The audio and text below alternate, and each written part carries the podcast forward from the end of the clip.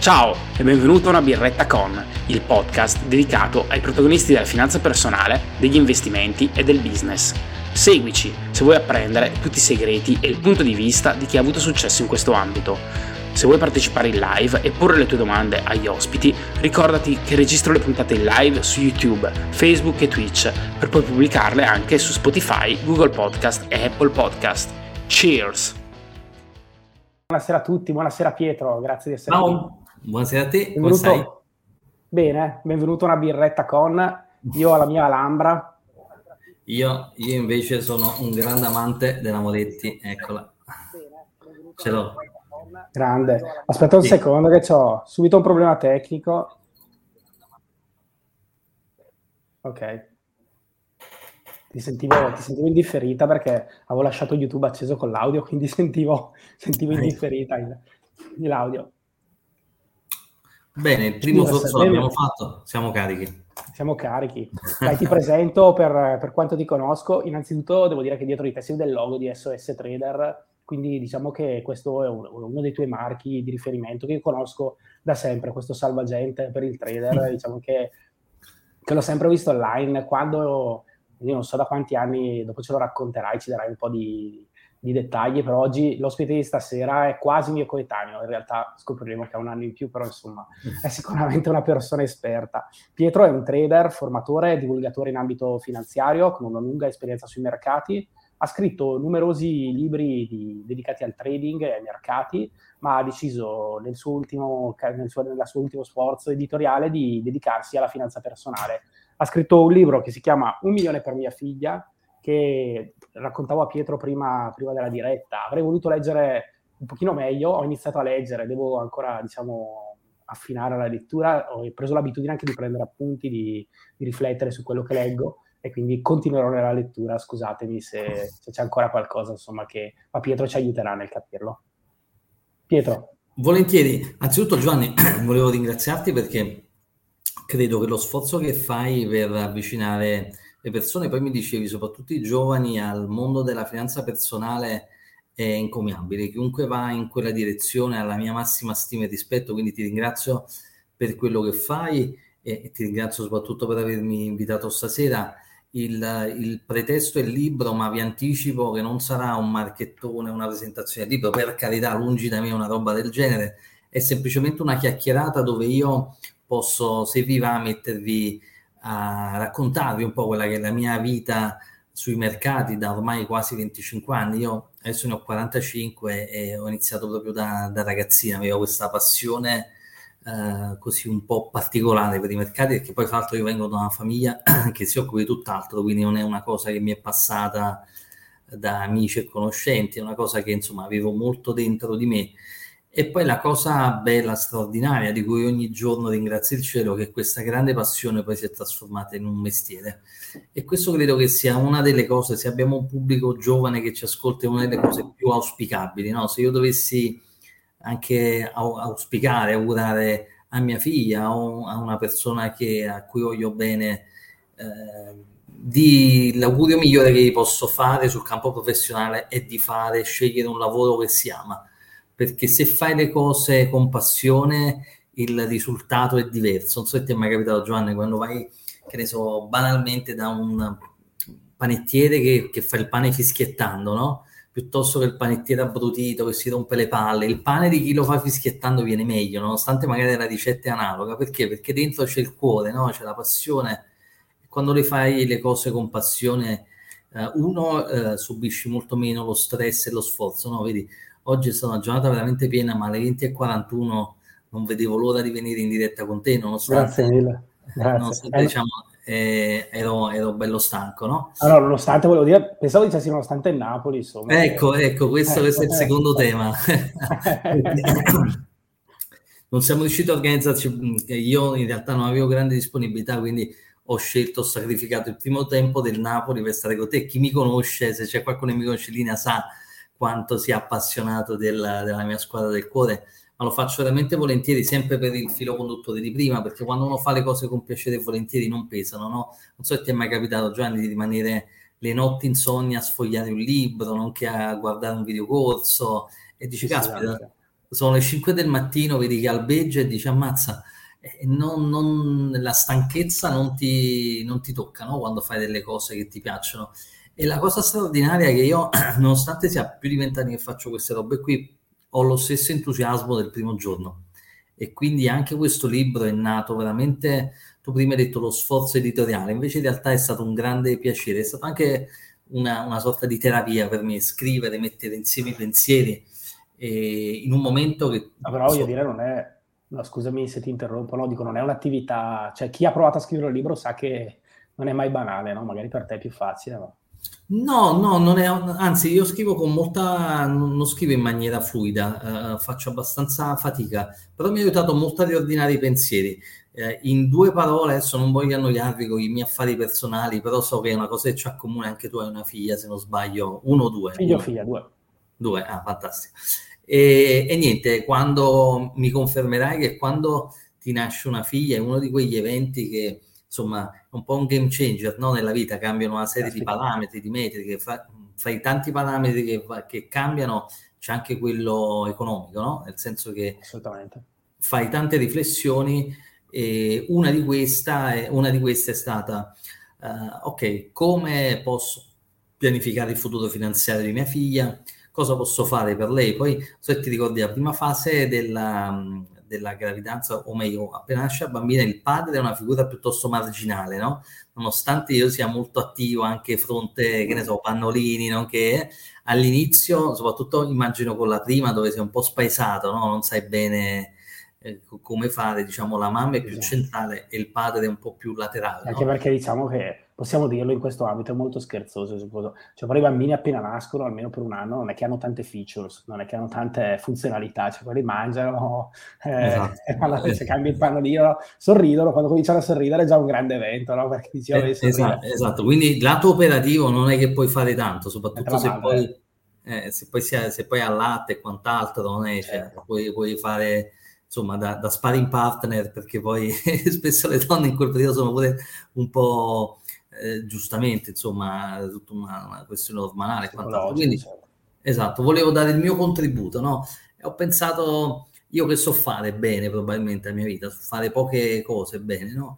E una di queste, credo, adesso senza falsa modestia, è proprio quello di gestire il denaro, di saper, insomma, prendere dei giusti rapporti di rischio-rendimento e tutte queste robe qua. Allora, per sentirmi una più parte in causa, ho detto, sai che c'è di nuovo? Adesso faccio questa roba qua per mia figlia. Poi, che è successo? È arrivato il lockdown, perché la cosa triste di questa vicenda è che mia figlia, pensa, ha vissuto più del 90% della sua vita sostanzialmente col lockdown. Cioè col Covid, non più che in lockdown. Però insomma gli esseri umani senza mascherina di fatto non li ha mai visti purtroppo da quando è in piedi, quindi pensa che cosa triste. Però morale della favola, arriva il Covid, sto libro non è che avevo in mente di scrivere, però avevo questo piano azione che stavo ingegnando per mia figlia. Poi sono successe due cose: la prima, che col Covid ho avuto più tempo libero, quindi col lockdown a marzo avevo più tempo e quant'altro, perché poi chiaramente per mesi non sono andato in ufficio, già il fatto di non spostarmi da casa a ufficio guadagnavo quell'oretta e mezzo che mi ha aiutato. E poi due, non so se ti è capitato che incontri una serie di nuovi amici, tra virgolette, cioè persone che ne so, vai al nido e c'è il padre dell'amico, la festa, insomma queste nuove persone con cui poi ti scambi due chiacchiere, tu che fai, io faccio l'idraulico, io faccio il pizzaiolo, e dice guarda io mi occupo di queste robe qui. Ah, ma sai che avevi in mente di pensare a qualcosa per mia figlia? Che mi consigli? Ha detto, sai che tutto sommato... Esatto. La classica domanda, no? Quando fanno spesso anche a me, quando nasce il figlio, cosa faccio, come metto, faccio il buono postale, la polizza assicurazione. Di solito è buona, ce lo dicevamo già, cioè è buona l'idea, diciamo che la realizzazione è abbastanza... Esatto, no, la lampadina mi è scattato proprio alla terza volta che mi hanno detto no, ma io sono a posto, sono andato in posta e mi hanno detto no, fai sta roba qua. Ho detto per carità, insomma l'intenzione è buona, no? Cioè mettere da parte un po' di soldi per il futuro della figlia, però poi lo strumento attraverso la quale si dà vita all'intenzione è pessimo. Ergo ho detto, sai che c'è di nuovo, queste idee che sto facendo semplicemente le racconto, no? A chi magari avrà voglia di leggere il libro, l'ha già letto, vedrà che sostanzialmente è un libro molto onesto, no? Molto franco, nel senso che ci sono proprio gli screenshot del mio conto e gli dico, ragazzi, io sto facendo così, chiaramente argomento il motivo per il quale sto facendo così, e quindi praticamente vedi esattamente quello che io ho messo nel mio portafoglio, come ho fatto il piano d'accumulo, perché ho scelto i megatrend, perché ho scelto quegli strumenti, perché ho scelto l'ETF, insomma un racconto che voleva essere semplicemente di utile per chi aveva, diciamo, era in questa fattispecie. In realtà molti pensano sia un libro di nicchia, dice sì vabbè ma è un libro solo per genitori e quant'altro, invece no. Assolutamente no. È un libro in realtà per chiunque abbia un obiettivo finanziario in mente, no? Cioè per me magari era $1 milione per mia figlia, per te è, che ne so, 50.000 euro per rilevare l'attività dei tuoi sogni e metterti in proprio. Certo. Per un altro è 200.000 per comprare la casa. Cioè chiunque abbia un obiettivo o un obiettivo finanziario, anziché renderlo velleitario, no? E stare lì al bar a dire, ah, mi piacerebbe fare su, giù, te, è un libro che è molto operativo e dice, ok, questo è quello che vuoi fare, step by step ci arriviamo. Chiaramente non tipo con la schedina del Super Enalotto, nonché del Gratta e Vinci, che non è il nostro ambito, ma insomma chiaramente con un impegno, con una costanza, nel tempo si raggiungono i risultati, quindi non da oggi a domani, è chiaro che ci vuole il giusto tempo per raggiungere gli obiettivi, ma meglio mettere la testa sul cuscino sapendo che comunque si è messa la prua nella direzione auspicata, piuttosto che lasciare le cose velleitarie, vorrei, direi, farei. Invece ti mostro proprio quello che sto facendo io. Poi, come ci dicevamo prima offline, prima di collegarci, facevamo due chiacchiere. È un libro su cui si può aprire una discussione. Infatti io sì, te lo ripeto anche online, cioè nel senso che io non avrei mai pensato, quando è nata mia figlia, a mettere da parte $1 milione per lei, no, per mio figlio, perché ritengo, cioè come sai che spesso si sentono, no, i grandi miliardari, che ne so, il patrono di Ikea che decide di donare tutto in beneficenza, Bill Gates che ha donato tutto, magari anche per altri motivi, al suo fondo di beneficenza comunque che fa charity. Io non avrei mai pensato per mia figlia, cioè non lo penso un obiettivo realistico per mia figlia, quello di accantonargli $1 milione, comunque una cifra importante, perché vorrei che si creasse la vita da sola, non fosse un po' artefice la sua vita. Quindi certo. Per come la vedo io è importante, però comunque resta importante, no? Cioè creare un patrimonio, perché se non serve per mia figlia servirà per la mia salute, servirà per qualcun altro, voglio dire. No, ma la tua considerazione è corretta, la condivido in parte, però io parto da un altro assunto, no? Io spesso nel libro parlo di finanza montessoriana, non so se ti è mai capitato, Giovanni, quando io sono uno molto razionale, no? Quando succede qualcosa cerco sempre di prendere le informazioni giuste. Allora, pronti via, è nata la bambina, sono andato in libreria e ho fatto incetta di tutti quei libri di, sai, della... Sì, certo. Educazione montessoriana e quant'altro, no, sono un po' da questo punto di vista. Cioè io penso che per prendere decisioni migliori, se tu hai delle informazioni di qualità, ci sono più probabilità che la scelta sia migliore, no? Se tu vai a caso, lancia monetine a caso, prendi decisioni, il rischio di sbagliare è più alto. Se hai tante informazioni di qualità, non è detto che sicuramente scegli la cosa giusta, ma ci sono più probabilità che fai la cosa giusta, no? Allora, con un po' di stress da prestazione ho comprato tutti questi libri così, che poi alla fine più o meno i concetti di finanza montessoriana sono sempre gli stessi. Poi sai, come un po' la finanza personale, no? Spesso è la stessa minestra un po' rimescolata, però insomma, ma è una favola. Il concetto di finanza montessoriana proprio di educazione montessoriana, che io poi ho traslato in finanza personale di stile montessoriano, è la sperimentazione e l'esempio, cioè l'educazione. L'educazione si impartisce non dicendo Anna Sofia, non devi buttare la carta per terra, banalizzo al massimo, certo. Perché così poi magari tu fai la tua ramanzina e poi tua figlia vede che sei l'opposto di quello che tu chiedi di essere a lei, no? Quindi non dai un valore allineato fra quello che dici e quello che fai. E invece io credo, anche attraverso ad esempio i miei genitori, che l'esempio, no, è la chiave per dare un'educazione giusta. Allora il fatto di accumulare del denaro, investirlo in maniera sistematica e automatica, così come ho spiegato, secondo me è quello che rimane. Poi lascia stare la cifra di essere 1 milione, 100.000, 200.000. La cifra non è quello il tema. Il tema è come si insegna ai figli a gestire le finanze personali, o come si trasferisce quel concetto di pianificazione finanziaria, se non facendo esattamente quello che tu spieghi. Allora secondo me dai autorevolezza a quello che tu cerchi di spiegare, e soprattutto poi non c'è neanche bisogno di insegnarglielo, no? Quando tua figlia vedrà che tu hai sistematicamente stai portando avanti un progetto, credo che assorba quelle conoscenze. Quindi l'obiettivo del libro è duplice, infatti se vedi il sottotitolo è Educazione finanziaria per genitori e non. L'obiettivo è chiaramente avere un patrimonio che poi vedrai alla fine il libro può essere messo a rete, può essere trasformato in una rendita, in varie situazioni, ma non voglio spoilerare troppo. Ma soprattutto è un obiettivo pedagogico.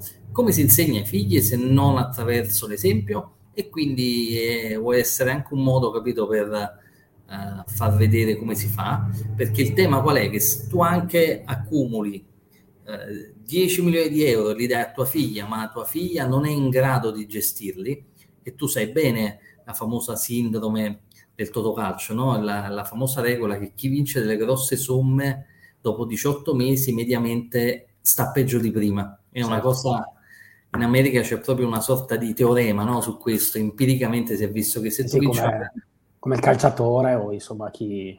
Esattamente, soprattutto chi vince, no? Chi viene colto da una fortuna improvvisa, da una somma di denaro improvvisa, quasi sempre dopo 18 mesi torna in una situazione economica peggiore di quella iniziale, che sembra un paradossale, ma in realtà non è neanche così tanto. E quindi il tema qual è? Che anche se tu accumuli una cifra gigantesca per un figlio, per chiunque sia, e questa persona se la trova magicamente in tasca ma non è in grado di gestirla, c'è il rischio che anziché aiutarla la rovini.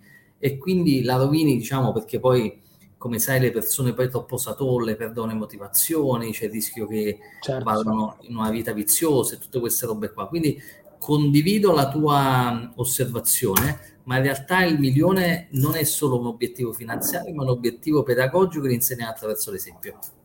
Come ti faccio ancora una battuta, come mi ha detto un compagno di birrette, che è Mr. Reset, dice: ma però non c'è scritto che 1 milione di cosa, potrebbero essere anche rupie, quindi magari tua figlia si trova 1 milione di rupie. Quindi, a me i miei amici prendevano in giro, mi dicevano 1 milione di lire per tua figlia è facile. Certo. No, ma insomma, poi vedrai. Sì, il libro assolutamente io non l'ho letto, diciamo, approfonditamente, ma l'ho letto tutto, quindi assolutamente si vede che è molto ragionato, è molto spiegato, c'è tutto, riflettevamo prima, c'è anche tutto il capitolo 9 proprio dedicato a, insomma, tutta la gestione della ricchezza, all'insegnamento, all'educazione finanziaria dei figli. Ci sono dei consigli veramente ottimi che, devo dire la verità, se penso e ripenso, non ho trovato in tanti libri scritti sull'argomento, soprattutto qui in Italia, quindi... Sì, guarda, ti dico la verità, Giovanni, in realtà quando io ho iniziato, come dicevo, io sono uno molto analitico, quando ho iniziato questo progetto di pensare a mia figlia e quant'altro, in realtà io avevo cominciato da un altro aspetto, che era l'aspetto assicurativo e quant'altro, cioè volevo girare 1/3 dei rischi, anche abbastanza, di cui parlo anche nel libro, di sfighe grosse e quant'altro, cioè tutti temi un po' sgradevoli, no? Magari premorienza, queste robe qua. Su questo tema non ero molto, anzi in realtà non lo sono ancora molto ferrato, il mondo assicurativo non è il mio pane quotidiano, quindi sono partito da là e poi in realtà poi sono andato anche su altri temi, però quando sono andato in libreria, su Amazon nello specifico, a cercare qualcosa del genere, ho scoperto che né in Italia né in America si è mai parlato di questo tema. Cioè non c'è nessun libro che parla proprio di come pronti via, ti nasce un figlio, come organizzarti. Quindi l'ho scritto anche perché non c'era, nel senso che ho detto se... Sì, no, assolutamente. Anche qui, prima ne abbiamo parlato, parliamoci francamente, libri di finanza personale spesso sono delle grosse scopiazzate, spesso da testi americani, spesso è un po' la stessa minestra rielaborata, no? Allora non era il mio genere, come dicevo, può essere un libro, preferisco essere un libro polarizzante, no? Che piace o non piace, piuttosto un libro mezzo scopiazzato e quant'altro. Quindi quando scrivi, almeno io tutti i libri che ho scritto mi sono sempre chiesto, ma effettivamente c'è un qualcosa di nuovo, c'è qualcosa di diverso rispetto al passato? Se no, che senso? Vai da Feltrinelli, vedi 12.027 libri, dici, perché proprio il mio libricino devono comprare? Là devi dare alle persone un motivo per farlo.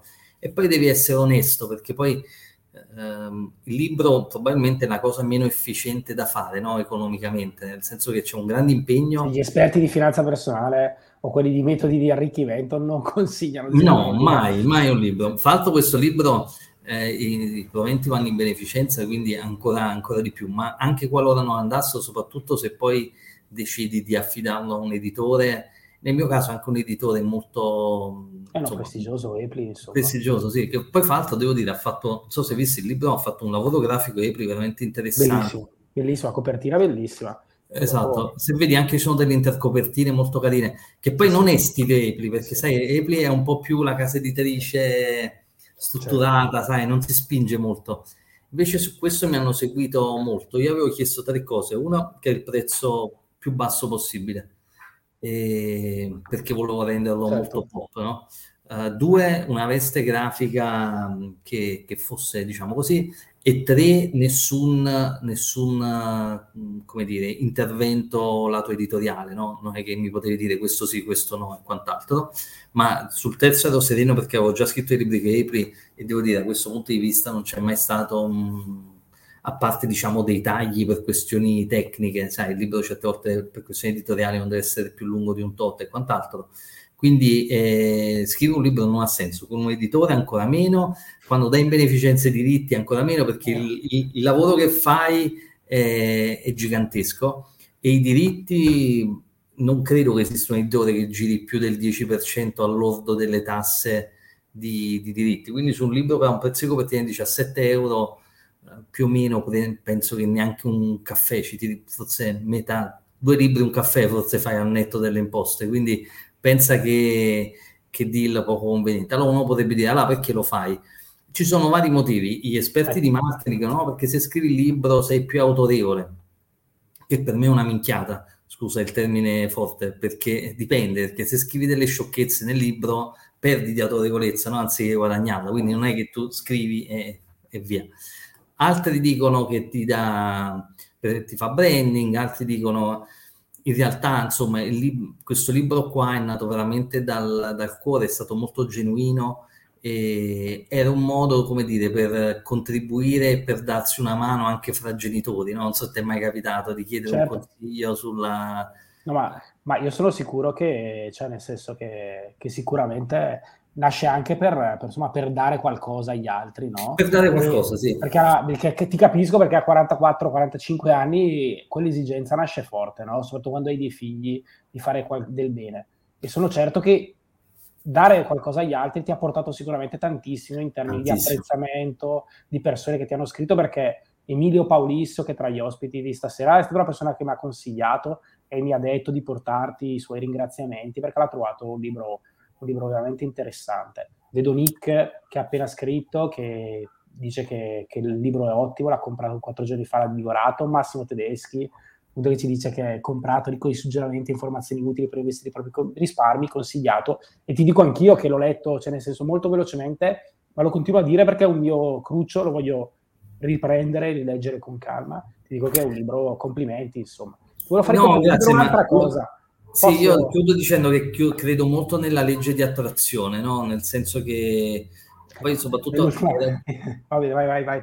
No, hai ragione, quando poi soprattutto in un mondo che viene spesso etichettato come un mondo di spregiudicati, di squadre, perché cioè, la finanza più hard è sicuramente presente delle peculiarità abbastanza così discutibili, però poi quando arrivi a 45 anni con una figlia, vedi anche il mondo con diverse cose, e molti mi dicono, ma tu hai fatto un passo indietro, sei passato dal libro, che ne so, Il tempo e denaro, che è un libro molto più tecnico, no? Un libro molto più, forse, anche un po' più sofisticato, onestamente, no? Perché poi vi anticipo, nel Milione per mia figlia, non è che ci sono dei ragionamenti che bisogna avere 2 lauree e 3 master, anzi no, l'ho voluto proprio apposta fare molto semplice.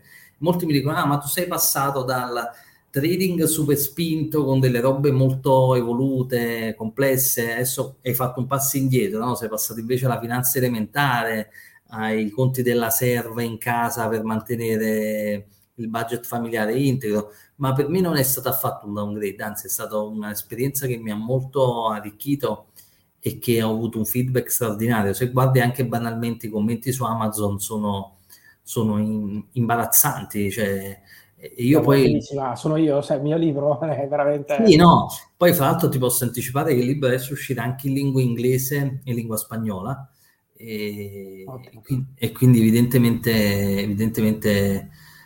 c'è anche adesso, vabbè, questo non la dico se mi porto sfiga, ma insomma c'è anche un altro progetto in un'altra lingua, però insomma morale alla favola, è stato un viaggio bellissimo che mi ha consentito anche di scambiare opinioni e conoscere virtualmente una serie di persone che poi probabilmente conosceremo anche ai prossimi eventi fisici quando si tornerà in presenza. Insomma una bella storia, quindi se ci sono ragazzi che ci ascoltano, se avete qualcosa che avete dentro e pensate di poter dare valore agli altri, fatelo in maniera molto genuina, no? Senza aspettarvi che qualcuno poi vi ritorni qualcosa, se non il prezzo di copertina, perché ci si arricchisce in una maniera straordinaria. Adesso neanche con le parole non lo riesco a dire, però fidatevi, è così. Ma tra l'altro volevo farti i complimenti, questo l'ho trovato molto originale, per la musica abbinata ad ogni capitolo, ad ogni parte del libro, quindi canzoni sempre molto rilassanti, molto sì. Molto anche questo, guarda Giovanni, l'idea è questa, no? Il libro di finanza spesso ti butta un po' di angoscia addosso, no? Io soprattutto nella parte iniziale dico, guardate, la situazione è questa. Se probabilmente i servizi che noi abbiamo avuto dallo Stato negli ultimi anni non saranno i medesimi che avranno i nostri figli, no? Perché probabilmente andremo verso una parte delle esistenze dove anche in virtù di quello che è successo, no? Adesso stiamo andando molto a debito, l'Italia è già molto indebitata e quant'altro, probabilmente lo Stato... il conto dovrà pagarlo alla fine. Esatto. Allora il tema è questo, probabilmente sanità, educazione, sicurezza, tutti questi temi qua, previdenza, no? Per esempio sulla previdenza è inutile che lo sappiamo tutti, no? Che come va a finire la storia, parliamoci francamente. Chiunque abbia un minimo di sale in zucca lo sa, no? Come va a finire la storia della previdenza e della pensione. Allora ci sono due modi, no? Per affrontare la cosa. Il primo, che tu ti tappi gli occhi, chiudi le orecchie, dici, vabbè, viviamo alla giornata, ma troppi pensieri ti fai sul futuro. Modo legittimo, io non metto in discussione, ognuno interpreta la vita come crede. E poi c'è un altro modo che dice, ok, allora voglio capire e voglio farlo. Insomma, però se vuoi capire, chiaramente ti poni delle problematiche, no? Però io non volevo angosciare con questo libro, no? Volevo che fosse un lungo viaggio gradevole. Allora ho immaginato, visto che come sai al milione non è che ci arrivi in un anno, in 2 anni, ci arrivi in molti anni, ho immaginato come un lungo viaggio, no? E cos'è che ti rende gradevole un viaggio? Magari una bella colonna sonora, no? Non so se ti è mai capitato, ci sono dei viaggi interminabili in macchina che dici, madonna, non arrivo mai e quant'altro. Invece ci sono dei viaggi dove hai quel mood, magari hai la tua musica, vedi, ci vuole, magari c'è una birretta analcolica perché non si può bere guidando, però che ti piaccia. Allora ho immaginato che quella è la tua autoradio digitale, e quindi di fare anche un viaggio plurisensoriale, quindi non solo la vista ma anche l'udito poteva essere un modo per così. Poi c'è tutta una filosofia che si chiama effetto Mozart, che dice che quando tu sei in un ambiente con un certo tipo di colonna sonora e quant'altro, riesci addirittura a incamerare le informazioni in maniera più veloce o meglio. Esatto. E così, adesso io su effetto Mozart secondo me è molto discrezionale, dipende anche da come sei in quel momento, no? Quindi non è che se metti la musica impari necessariamente meglio, però era un viaggio, no? Allora, pensavo io a volte la uso per eliminare i rumori di sottofondo, maggiore concentrazione e devo dire che ho scoperto delle canzoni molto adatte allo scopo. Tra l'altro ho anche riascoltato Futura di Lucio Dalla, che non ascoltavo, insomma. Ecco, Futura è... che è molto adatta al libro, voglio dire. Sì, era proprio è la colonna sonora del libro, è un po' quello, no? Il tema. Però a parte Futura ce ne sono altre che invece servono più per rilassarsi e quant'altro. Sì. Ma anche là, Giovanni, ho fatto quello che faccio io. Cioè, io quando mi leggo un bel libro ascolto quella musica là. ho pensato che certamente non è la musica migliore in assoluto. A me piace quella, quindi... Sì, no, però da un trader mi aspettavo, che ne so, una musica un po' più... immaginario, ora che ne so, Iron Maiden...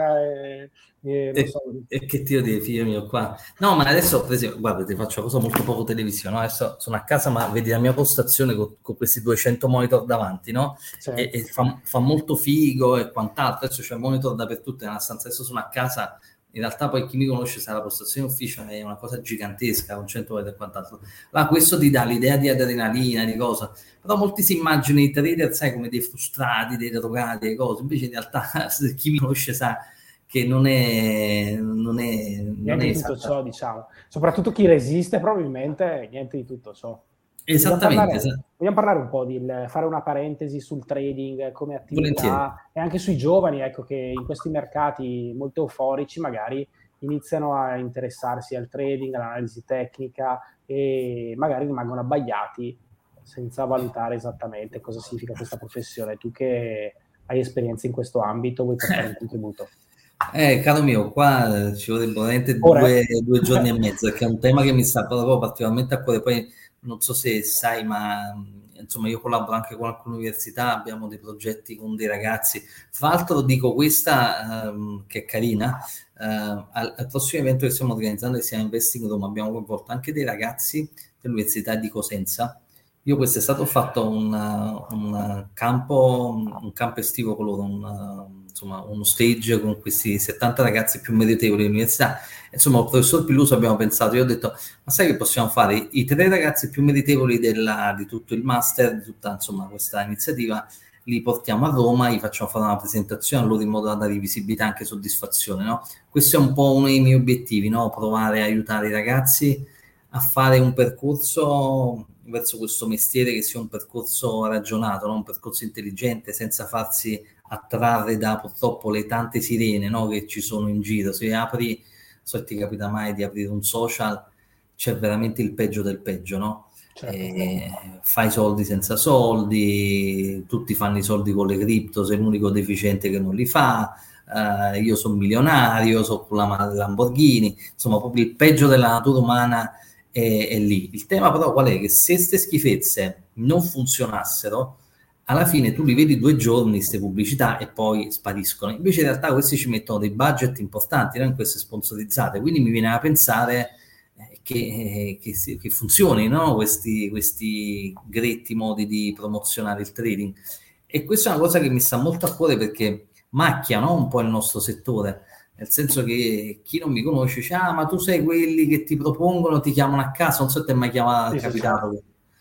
Io sono il consulente trading, fai soldi, e quello è svilente proprio in termini per tutta, no? La nostra categoria, perché tu magari ti fai abbindolare e poi dopo questa esperienza negativa metti una croce nera su tutto il mondo del trading, no? Non facendo di tutto un erbo un fascio, perché ho avuto un'esperienza negativa e quant'altro. Quindi è un mondo per certi versi affascinante. L'idea, non so se i ragazzi magari hanno visto Wall Street, The Wolf of Wall Street, tutte queste robe qua, è molto iconica, però alla fine è molto più complesso di quello che sembri.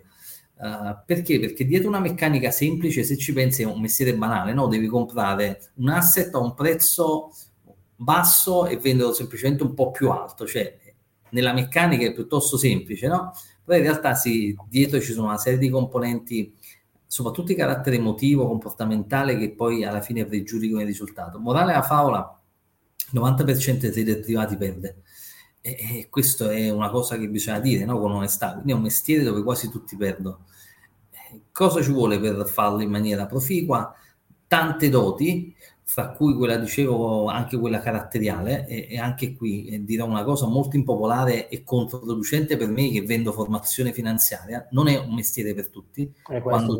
Volevo capire perché... No, assolutamente. Ma non perché ci vuole un grande quoziente intellettivo, cioè il prerequisito non è essere particolarmente intelligenti o pronti o rapidi o svelti o con l'occhio allenato o con la capacità di fare dei calcoli veloci. È spesso proprio legato all'ego, no?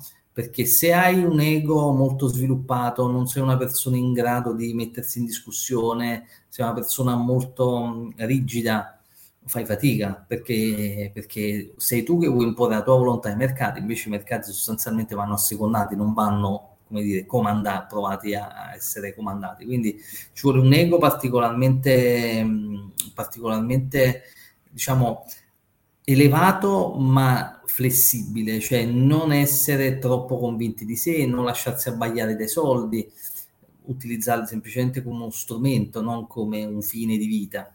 Quindi, però queste cose qua le capisci solo dopo un po' di anni, devo dire, perché all'inizio pure ero un mezzo folgorato, che ero molto carico, questa roba qua. Poi, come impari? Con le scoppole, no? Non esiste una persona che non ha preso schiaffi sul mercato. E allora gli schiaffi ti possono mettere o KO e non riesci più a alzarti, oppure possono essere un ottimo come dire, strumento per imparare, no? Se prendi quelle cose come delle lezioni, poi piano piano e prima o poi li prendi, no? Se fai questa attività, diciamo che è difficile, no? Non prenderne proprio. No, ma guarda, io dico sempre che il trading è come andare sul ring, no? A fare un pugilato, arti marziali, quello che vuoi. Cioè, non conosco un pugile che sale sul ring, anche Mike Tyson ai tempi d'oro, no? I cazzotti, qualche cazzotto lo prendeva. Lo prendi, quindi la sofferenza è il prerequisito, nel senso sofferenza inteso come, cioè la differenza tra il trading e gli altri mestieri, che se tu per esempio sbagli 7 decisioni su 10, in qualsiasi mestiere sei sostanzialmente, non sei capace, no? Invece nel trading potresti anche sbagliarne 7 su 10, ma se in quelle 7 sbagliate riesci a limitare il rischio al minimo indispensabile, invece in quelle 3 che riesce a avere l'intuizione giusta, riesce a far, diciamo, allungare il profitto, puoi essere anche un trader straordinario nonostante hai una profittabilità del 30%, e può essere anche una schifezza di trader se invece le indovini quasi tutte, ma poi nell'operazione sbagliata ti rimangi tutto quello che hai guadagnato. Quindi è un mestiere che presenta grande fascino, perché ti consente potenzialmente con piccole cifre arrivare a grandi cifre, perché lo fai da casa tua col pigiama, perché non hai il capo rompimaroni, perché non devi fare il traffico, perché non devi avere il problema delle vendite, perché non devi vendere niente a nessuno in termini di marketing, non c'è il problema del commercialista e tutte queste robe qua. Però dietro a tutte queste robe belle c'è una grande difficoltà, che sei in competizione con una moltitudine di operatori evidentemente molto skillati, e quindi evidentemente non è facile. Perché mi sono avvicinato a questo mondo? Perché mi piaceva molto l'idea della competizione, una competizione sana. Io in realtà quando ho iniziato avevo anche idea di cavalcare una mezza carriera universitaria, quando ho finito l'università, però mi stimolava molto la sfida, no? E se ci pensi, il trading è il mestiere più sfinante che esiste, che non ti piace, accendi la tua piattaforma e sei in competizione con gente anonima, no? Perché tu non sai con chi stai, chi ti ha servito le azioni. Il tema qual è? Che se io domani, che ne so, vendo le Fiat, le vendo a te, io penso di essere stata la persona più intelligente del mondo e penso, ma pensa a quel cretino che si è comprato le mie Fiat che adesso scendono. Tu pensi esattamente l'incontrario, chi è quell'imbecille che mi ha venduto le Fiat che adesso inizia a salire? Quindi ci deve essere un pensiero contrapposto fra due persone, la caratteristica di due persone che entrambi pensano di essere particolarmente furbe. Chiaramente uno dei due si sta sbagliando, e questo è un po' il tema del trading che lo rende anche un mestiere così. Quindi è molto dopo è il problema che...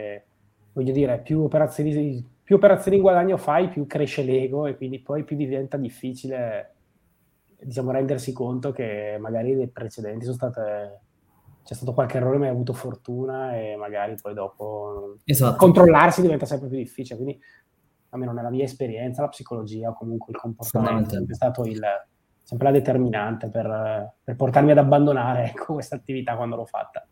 Guarda, il problema io scrivo proprio nel mio primo libro, che ho scritto forse quasi 20 anni fa, si chiama Il Trading Part Time, che avevo scritto proprio dopo il 2001, ti ricordi la bolla speculativa e quant'altro? E anche il logo SOS nasceva proprio da qua, perché io avevo cominciato e mi ero proprio lasciato prendere, no, da sta cosa che io avevo fatto nel giro di pochissimo, avevo pochi soldi perché ero un ragazzo chiaramente, diciamo avevo una moto, insomma questi soldi della moto li avevo messi in maniera molto garibaldina sul mercato, ma senza avere chiaramente così era un po' folgorato dal sogno, insomma era favola, sti soldi nel giro erano milioni di lire, in realtà i soldi erano all'epoca dei cover warrant, di queste cose. Esatto, no? E io quelli cover warrant li ho cavalcati e ho fatto due idee da molto bene, no?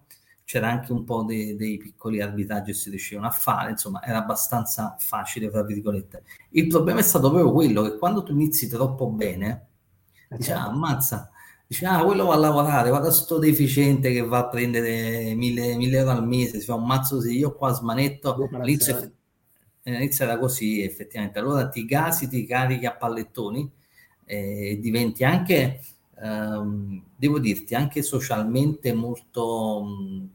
così anche sgradevole, no? Perché poi sai c'è modo e modo di fare le cose. Io però nella mia natura avevo cioè dentro di me mi sentivo un po', non so come dire, i miei valori non erano allineati esattamente a quello che stavo sviluppando. Comunque ma ho preso delle botte poi che ho perso tutto quello che avevo guadagnato nei mesi prima, poi in tempi molto più rapidi, e da lì ho detto cavolo, qua è tempo di tornare. Esatto, è tempo di così. Ho cercato di salvare me stesso, ma non tanto da un crack economico, no? Perché quando sei ragazzo è relativo, da un crack emotivo, perché adesso non so spiegare alle persone che non fanno trading il malessere proprio fisico, no? Che provi quando fai una sciocchezza sui mercati, quel senso di colpa struggente che ti attanaglia così.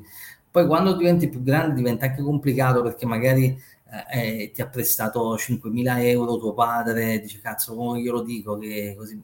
È veramente una sensazione molto sgradevole proprio a livello fisico, no? Poi la somatizzi proprio e quant'altro. Però se sulla base di quel dolore, no? Quel dolore anziché diventare un modo per farti scendere più giù, scendi giù, ma poi, per esempio, quando vai sott'acqua e poi risali, se risali e riesci a mettere la testa su, tanti non ci riescono perché non, poi lasciano perdere. Io ho messo la testa su perché mi ha salvato il salvagente, che è stato anche un po' il mio spirito di, come dire, quello che avevo dentro e mi piaceva troppo, no? Questo mestiere, ho detto non lo posso lasciare, che io proprio mi piace, e quindi da qui è nato SOS, è nato il salvagente, poi sono nata una serie di cose, insomma anche dei progetti imprenditoriali all'atere, che però insomma la peculiarità era sempre la stessa, cioè tutto alimentato da una grossa passione e da una voglia anche di mettersi in gioco anche con dei progetti imprenditoriali che insomma che poi sfidassero anche questa mia voglia di mettermi in gioco, di imprendere, di anche mettermi in discussione, no? Perché poi quando ti metti in pubblico devi essere anche pronto a magari adesso il commento di uno e dice sei un deficiente, fatto per...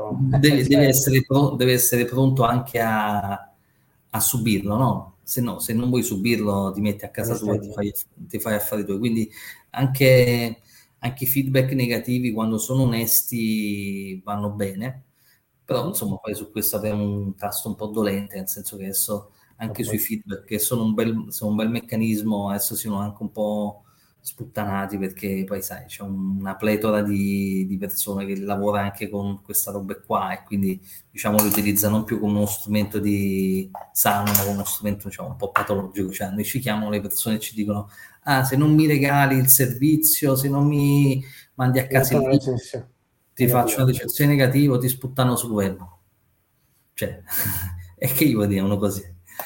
Sì, certo, ci sono le deviazioni in tutti i sistemi. Capita spesso, però sono un piccolo... però è un esercito, un piccolo esercito di persone che comunque... Fastidioso, però, tanto piccolo quanto fastidioso. Nel senso dall'altra parte c'è un esercito, voglio dire, comunque nutrito di persone che ti apprezzano e quindi ti difenderanno. Il tema sai qual è, Giovanni? Che se tu sei una persona... cioè se... Io adesso sono SOS è online dal 2000. Sì, veramente è uno dei pochi che è online da quella data. Esatto, è stato credo forse uno parte Finanza Online, che poi hanno cambiato tutti i proprietari, forse adesso non vorrei dire una sciocchezza fra i primi. Allora, se sei un cazzaro, ok, un anno, 2 anni, 3 anni, 5 anni, però è difficile, no? Che ti autoalimenti per 20 anni. Ma poi alla fine, insomma, di faccio... Cioè uno può perdere tutto, no? Può perdere i soldi e tutto, ma la faccia non si può perdere, perché ne è una, no? I soldi li puoi perdere, ma poi li rifai o non li rifai, però la faccia è una, quindi la faccia è la cosa più importante che uno ha, e uno deve andare, insomma, se ci sentono dei ragazzi, questa è una cosa che non si può mai barattare, no? Mai mettere la propria credibilità in mezzo o metterla a rischio per raggiungere un progetto. Quella la faccia è una e va molto salvaguardata, è l'unica cosa che bisogna veramente salvaguardare. Certo, la faccia, la propria storia e insomma crearsi una storia di rispettabilità, di comportamenti, di credibilità, esatto. Mai anche. Non è detto che in questa strada non ci siano degli errori, perché voglio dire, certo, può capitare a tutti di fare degli errori, ma voglio dire, sempre va sempre apprezzata la storia di una persona, e quando una persona ha una storia lunga come la tua, ovviamente non possiamo che insomma, tutti farti complimenti. Quindi comunque voglio dire, esistono una serie di trader che guadagnano, anche questo bisogna dirlo. Esistono una serie di... No, saranno. No, esistono, però devo dirti anche qua, devo essere molto onesto, la maggior parte dei trader che conosco che guadagnano sono trader sconosciuti al grande pubblico, okay. Nel senso che non hanno voglia di mettersi in mostra e quant'altro. Quindi anche qui lo dico ancora una volta a scapito mio, no? Nel senso che, come sai, organizzo anche eventi e quant'altro, quindi... però molti trader che conosco profittevoli non, cioè, se non amano la pubblicità, certo. non hanno fanno gli affari loro, fanno le cose loro.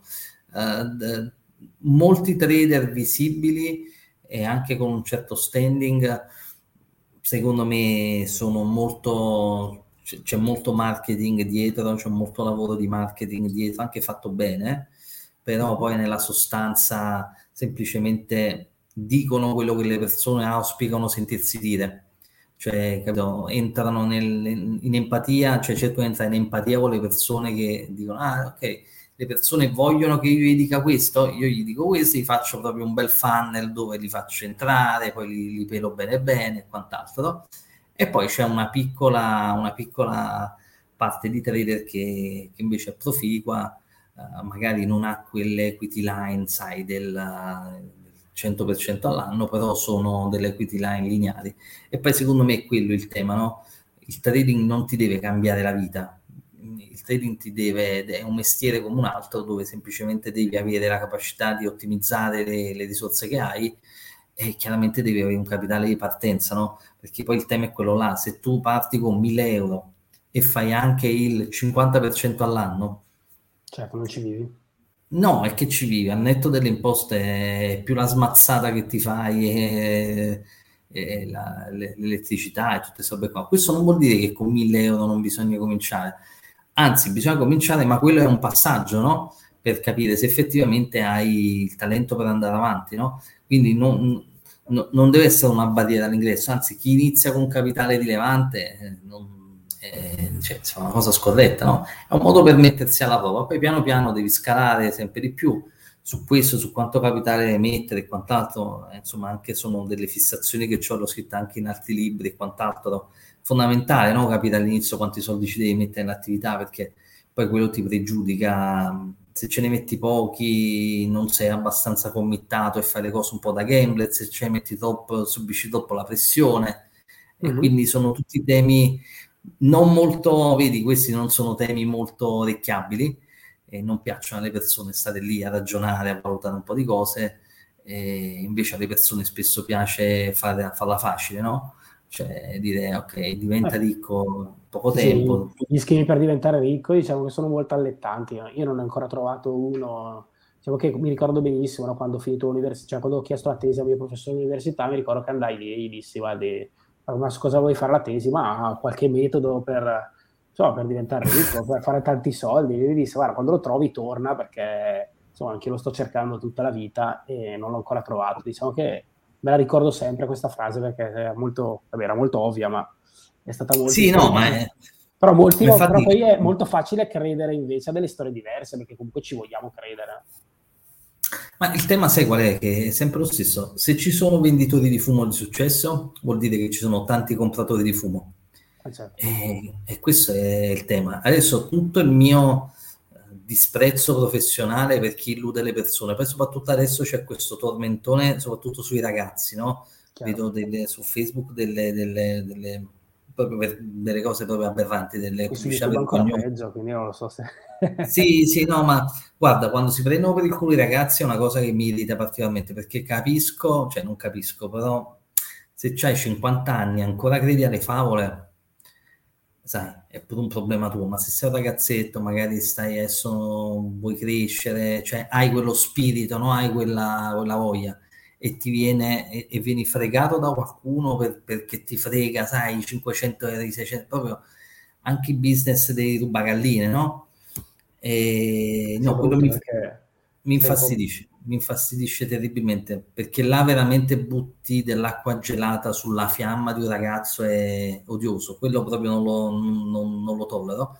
E, però c'è, il tema è sempre Giovanni, se tu il tema della cultura finanziaria, no? Che è banale, nel senso che se tu mi proponi un deal che è troppo vantaggioso, cioè mi dici, senti Pietro, vuoi fare questo investimento, guadagni il 100%, ma il rischio di perdere soldi non esiste, io strabuzzo gli occhi e dico, che cavolo stai dicendo, cioè non funziona così in finanza, diciamo c'è un semplice trade-off, rischio e rendimento, non puoi guadagnare tanto se i rendimenti sono poi alto se il rischio è basso, quindi capito questo concetto già abbiamo fatto metà del lavoro. E poi bisogna stare lì, sbatterci la testa e conoscere le cose, no? Perché se tu mi parli di una disciplina che non conosco e mi racconti solo la tua visione per vendere e io mi fido, il problema è pure mio che mi fido, nel senso che prima di comprare magari mi vado a vedere altre fonti, mi faccio le mie ricerche e quant'altro, quindi come tutti i mestieri, diciamo, ci sono i furbi e ci sono anche le persone per bene, però è un mestiere dove l'acchiappatonto è molto, poi ripeto, se riconta possono entrare in mille discussioni, perché voglio dire, poi c'è anche il regolatore che è molto vigile su alcune cose, su altre invece non interviene, quindi però insomma sì, l'educazione finanziaria ai figli è sicuramente qualcosa di importante, no? Sì, ma sai perché, Giovanni, se ci pensi, no, anche tu hai figli, se ci pensi, chi è che ti insegna la finanza personale? Possono essere 3 i canali, se ci pensi, o la scuola tradizionale, no? Le formazioni tradizionali, no? Vai a scuola, all'università. Anche all'università, c'è mai stato un corso che ti insegna come fare i soldi? Cioè, come gestire i soldi, ma neanche come aprire un'azienda, come aprire una partita. Ma no, non sono argomenti. Ma assolutamente, ma se io penso, quando adesso avevo una collaborazione universitaria, avevo proposto un corso molto, molto borderline, chiaramente sono stato bocciato perché è un corso molto secco, no? Come fare soldi in borsa si chiamava, no, fare soldi, cosa, satanasso, fare retro, così. Ma era una provocazione nella sua brutalità, no? Nel senso che poi, quello, diciamo la verità, chi è che non ha avuto lo spaesamento dopo la laurea, così, si svegliava la mattina, c'era un bel cappellino, dice, ma cavolo faccio con tutto, io ho fatto economia aziendale, ho fatto un master in finanza, ho fatto insomma la formazione tradizionale, no? Però quello smarrimento finale dopo ogni corso di laurea è sempre stato, ma che cavolo faccio, da dove si comincia? E così, quindi ricapitolando, chi ti insegna la finanza personale, ma anche le cose banali, no? L'interesse composto, queste cose qua, chi è che te le insegna? A scuola e i corsi tradizionali no. In famiglia no, perché le famiglie medie non si parla mai di questa cosa, no? Dei soldi, è sempre un po' sgradevole, cioè si parla spesso di soldi perché non ce ne sono, però di cultura finanziaria non se ne parla, no? In famiglia è difficile che tuo padre dice, ah, siediti figlio mio, siediti qua che ti voglio spiegare un attimo la magia dell'interesse composto, non è una cosa che si fa, o te con l'autoformazione, però come detto prima, e torniamo al tema di prima, vai su internet, corso per finanza personale, e ti trovi i primi 5 che hanno messo un budget alto e ti vogliono fottere, chiaramente. O comunque vogliono, certo. Esatto. Ma senti, invece, hai notato, visto che tu hai un osservatorio, diciamo, visto che fai formazione così, hai notato qualche differenza nei giovani d'oggi che si approcciano al mondo finanziario? Ho visto anche l'euforia ultima, insomma. Moltissima, tantissima, e su 3 temi. Il primo sono gli strumenti finanziari.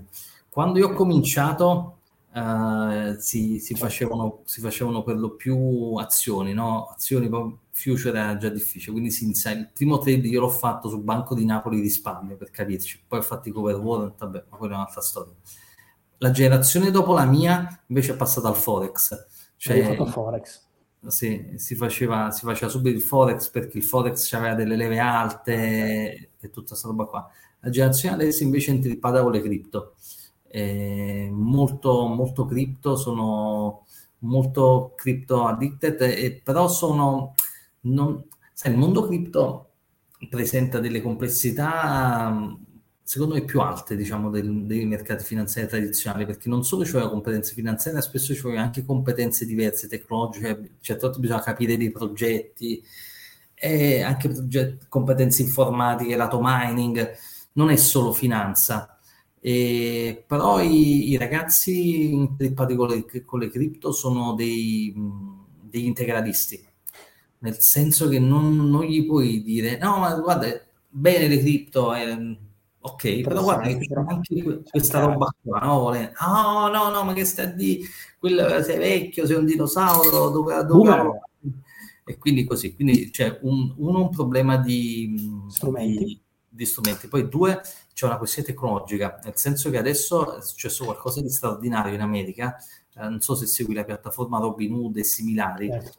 Esatto, queste app sostanzialmente hanno avvicinato molto anche i ragazzi al mondo della finanza con investimenti ridotti, e quindi la tecnologia ha reso molto più vicino il... Ciao Maurizio, scusa, faccio i saluti perché conosco tutti nella chat. Maurizio è un mio compagno di birretta, grande. Tra l'altro appassionato di trading e posso dire abbastanza esperto sul tema. Lo saluto allora. E dicevo, uno, strumenti, due, tecnologia. Adesso i trader, diciamo, della nuova generazione fanno tutto col cellulare, vedi la postazione che ho io con 100 monitor non è più una cosa che va di moda. E poi tre, il movente con cui si avvicina al trading. Il movente nostro, cioè della mia generazione, è più fatto di passione, no? Invece adesso è spesso il piano C, nel senso che soprattutto con la pandemia ho perso il lavoro, piuttosto che non so che fare, sto a casa chiuso, capito? Non nasce il primo trade da una passione o una curiosità, nasce perché sostanzialmente stando da casa, che non c'è un cavolo da fare e quant'altro, con 200 euro...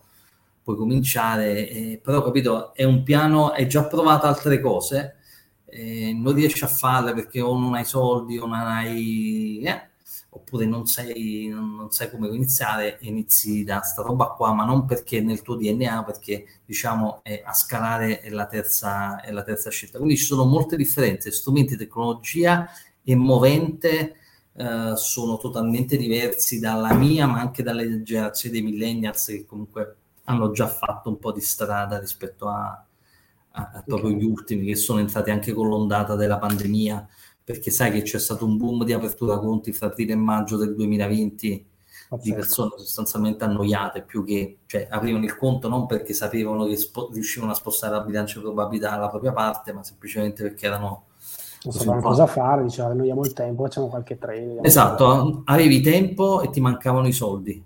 E dice ok, meglio mancavano i soldi che probabilmente stare in cassa integrazione o... Sì, poi negli Stati Uniti quando arrivava, diciamo che c'erano dei movimenti, dei rialzi sulle cripto, anche sui mercati, quando arrivavano i sussidi governativi, no? Quindi c'erano questi movimenti strani in cui all'arrivo del sussidio governativo il bitcoin si impennava, quindi molto particolare. Sì, quello fotografa anche una certa irrazionalità, però Giovanni sei meglio di me perché più o meno abbiamo la stessa età, che poi nel lungo termine questa gente qua è destinata, ahimè, a essere spazzata via dal mercato, perché il colpo di fortuna ti può andare bene 1 anno, 2 anni, 3 anni, ma alla lunga non ci vedi il mercato se fai il gambler, sicuro. Ok, sì, no, sicuro, certo. Senti, volevo tornare un attimo al libro e all'argomento, diciamo, un po' lo strumento che tu scegli, che è quello di investire in ETF, sì, ma sui megatrend, no? Quindi scegliendo... diciamo dei settori che in teoria dovrebbero orientare il futuro. Mi chiedeva Emilio, che poi in chat è presente, sono tra gli ascoltatori, siamo sicuri che i megatrend identificati nel libro siano validi su un orizzonte temporale così lungo? Vuol dire, perché hai scelto i megatrend come settore di investimento? Potevi semplicemente dire vabbè, investi su un ETF mondo piuttosto che sul Nasdaq o Standard & Poor's o l'Eurostock, quello che è, e magari eliminare una parte di rischio o comunque dare un rischio, un profilo diverso al tuo portafoglio. In parte lo fai, nel senso suggerisci delle alternative, suggerisci 3 portafogli con libri diversi, tra azioni, megatrend, però mi sembra che tu in privato o comunque sul tuo portafoglio usi proprio i megatrend, 10 megatrend. Assolutamente sì. Praticamente questa filosofia di investimento e perché hai scelto questo? Guarda, anzitutto ringrazio Emilio perché la domanda è del tutto corretta, forse quella, l'osservazione mi viene più spesso avanzata. No? Nel modo tradizionale il PAC, il piano di accumulo, dice tu prendi qualsiasi indice a caso, sostanzialmente che abbia dentro un benchmark delle azioni mondiali. L'idea è che le azioni nel tempo crescono, quindi fra 10-15 anni la storia è cresciuta.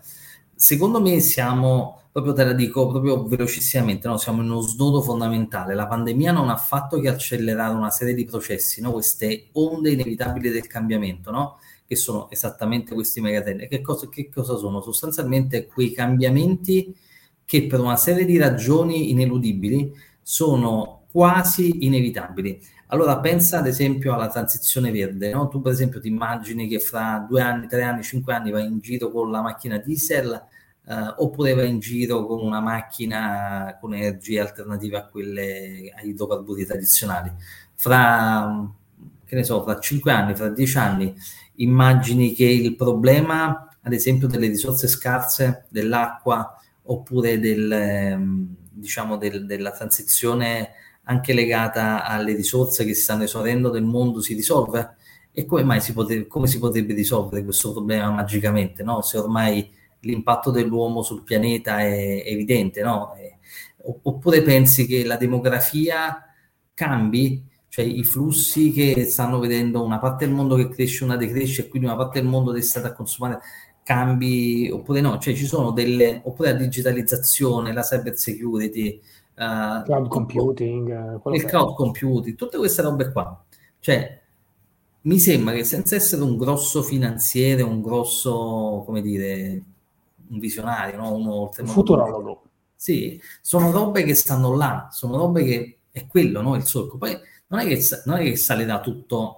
Questo che forse voleva dire Emilio, cioè magari salgono molto adesso perché, voglio dire, sono le cose nuove, no? Ma magari in questi prezzi già scontano il futuro da qui a 10 anni, quindi come facciamo a pensare che per 10 anni in realtà? No, secondo me a 10 anni non lo scontano, nel senso che io mi immagino a 18, 20, quello che è l'orizzonte. Sì, no, diciamo nel lunghissimo termine, non credo che nei prezzi ci siano i prossimi 15 anni, nei prezzi c'è un futuro abbastanza recente. Io mi immagino che questi temi andranno così, cioè il grafico inizierà dal basso a sinistra e poi finirà in alto a destra.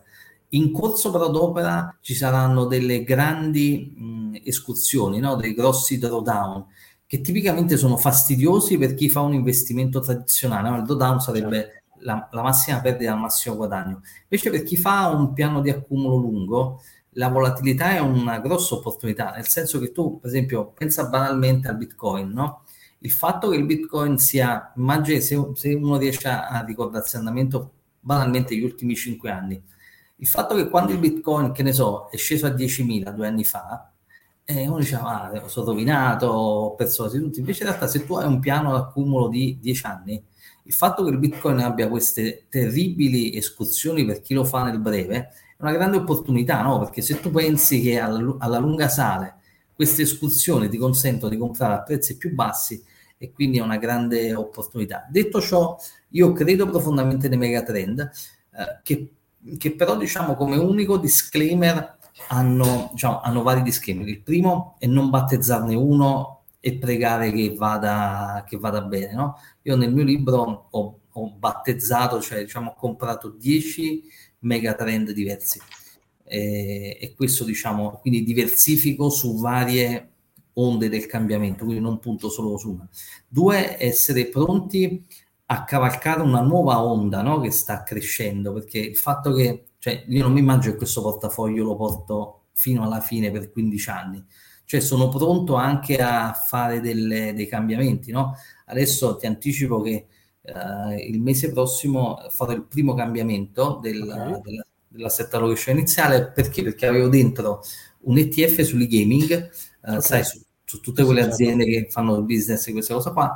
Adesso secondo me in Cina c'è stato un evento un po' game changer E quello secondo me, non che non creda più in quell'ETF, però secondo me ce ne sono altri che in questo momento, cioè, che mi sento adesso di preferire. Quindi l'asset allocation è più o meno, cioè il pack non vuol dire che tu sostituisci continuamente quello che c'è dentro, no, l'idea del pack è di un, diciamo, di un bel cuore che rimane dentro e poi delle piccole sostituzioni. Però bisogna essere anche pronti a fare Cosa farai? Uno switch? Quindi cioè sospenderai quello sul gaming e aggiungerai uno nuovo? Oppure esatto. Rimangono sempre 10 gli ETF. Quindi lo sostituirai, cioè venderai quello sul gaming? Venderò quello sul gaming e ne metterò un altro, insomma adesso ho 2-3 idee. È la prima volta dopo. Il pack è partito a 13 mesi, questo è il 14° mese, poi chi ha letto il libro, ripeto, c'è proprio i soldi miei che in automatico, perché poi non voglio spoilerare troppo, ma la cosa carina è che una volta fatta la routine, cioè c'è una procedura che con una banca online tu gli dici guarda, ogni primo del mese comprami sta roba qua, basta, io non ne voglio sapere più nulla, che poi quello è un po' il tema, no? Nel senso che tutti hanno avuto quell'idea di mettere un po' i soldi da parte e investire in automatico, però poi dopo un po' ti smaroni, ti dimentichi e tutta questa roba qua, invece in questo modo la tecnologia ti aiuta. E quindi sì, i megatrend secondo me qualcosa nei prezzi è scontato, ma sono talmente inevitabili, cioè che so, il tema della cyber security, no? È un temone, cioè ogni giorno si parla di questa roba e vedrai che se ne parla sempre più della protezione dei dati, di quanto le aziende che vanno a lavorare su questo business. È il tema in questo momento. È il tema e poi è legato, se ci pensi, al cloud computing, perché i dati vengono archiviati c'è sempre il problema che ogni giorno i data center aumentano e quindi ci sarà bisogno sempre di una maggior capacità di fare i dati, che poi a sua volta è legato col mondo della digitalizzazione di quelli che fanno gli hardware, altro megatrend. Perché un'altra cosa che bisogna capire, soprattutto nel mondo digitale, i megatrend spesso sono uno ancorati all'altro, cioè sono uno un po' conseguenza dell'altro e quindi si autoalimentano a vicenda. E quindi però anche lì è importante la correlazione tra i vari trend, perché nel bilanciamento di un portafoglio bisogna un attimo capire come... Esattamente, certo. Chiaramente la parte tecnologica, e questo lo scrivo anche bene nel libro, la parte di tecnologia americana in dollari è predominante, no? Perché chiaramente molti leader di mercato e quindi i più esposti negli ETF sono chiaramente delle aziende importanti. Dice sì, però la Apple di turno ha fatto 10 per negli ultimi 10 anni, è cresciuta tantissimo. Il fatto che sia cresciuta tantissimo non è di per sé una cosa sgradevole, perché il fatto che sia cresciuto tantissimo non esclude il fatto che continua a farlo, no? Ma anche se lo faccia su e giù, il tema non è beccare un'azione che va per 15 anni su, il tema è beccare un'azione che abbia quell'impostazione inevitabile, perché sono proprio le onde sociali del cambiamento che la spingono, ma fra alti e bassi, no? Quindi anche il mondo blockchain mi piace molto.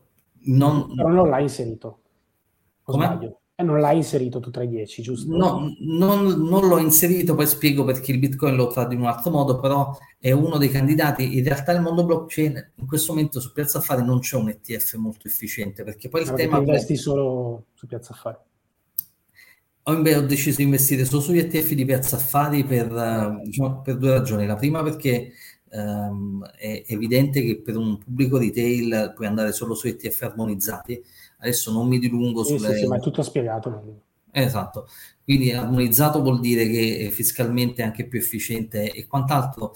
E 2, perché volevo rendere il libro fruibile anche alla casalinga di Voghera di turno, no? Che tipicamente magari non c'ha l'accesso al DAX oppure alle cose americane e quant'altro. Cioè volevo fare una cosa molto, molto semplice. Sì, automatizzabile, facile. Esatto, molto semplice, con dei costi ragionevoli e tutta questa roba qua. Poi tutto sommato gli ETF di Piazza Affari certo sono meno liquidi oggettivamente, quindi c'è un problema chiaramente di un po' di slippage, però sai, nell'arco di 15 anni non è che poi ti cambia troppo e poi il problema degli ETF, diciamo uno dei problemi più grossi degli ETF in Italia è che non tutti sono a capitalizzazione.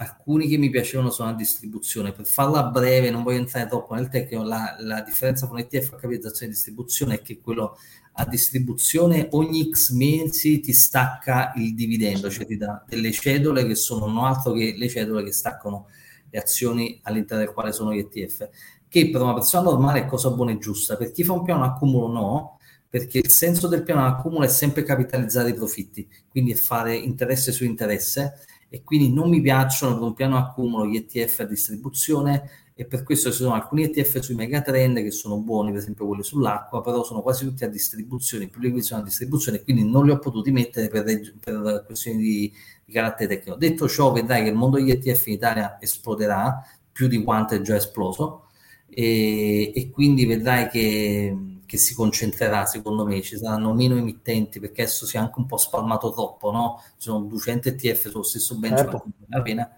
E vedrai che il mondo degli ETF tematici, siamo tematici, quelli legati per lo più a megatrend, avrà secondo me una bella crescita, e quindi ci daranno più chance per noi.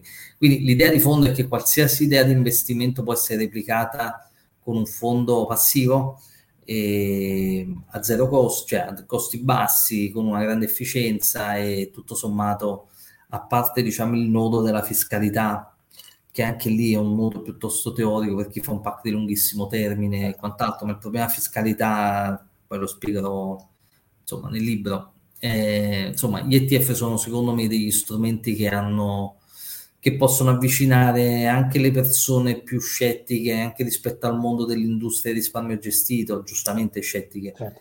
I costi. È un tema che abbiamo affrontato spesso. Mi dai un assist, visto che visto che sei appassionato calcistico, per parlare di un bellissimo libro di Gabriele Belelli che ha scritto sugli ETF, un manuale molto completo, che so che sarà, che è un tuo amico e che sarà ospite di Investing Roma, questa manifestazione. Molto amico mio. Pensa, vedi, pensavo alle persone che stavano dal 2000 insieme a me, forse solo Gabriele, ma siamo amici da 20 anni, ma anche al di là della professione, insomma ci vediamo anche in situazioni diciamo private e quant'altro. Siamo veramente amici da sempre, lo stimo molto, lo apprezzo molto.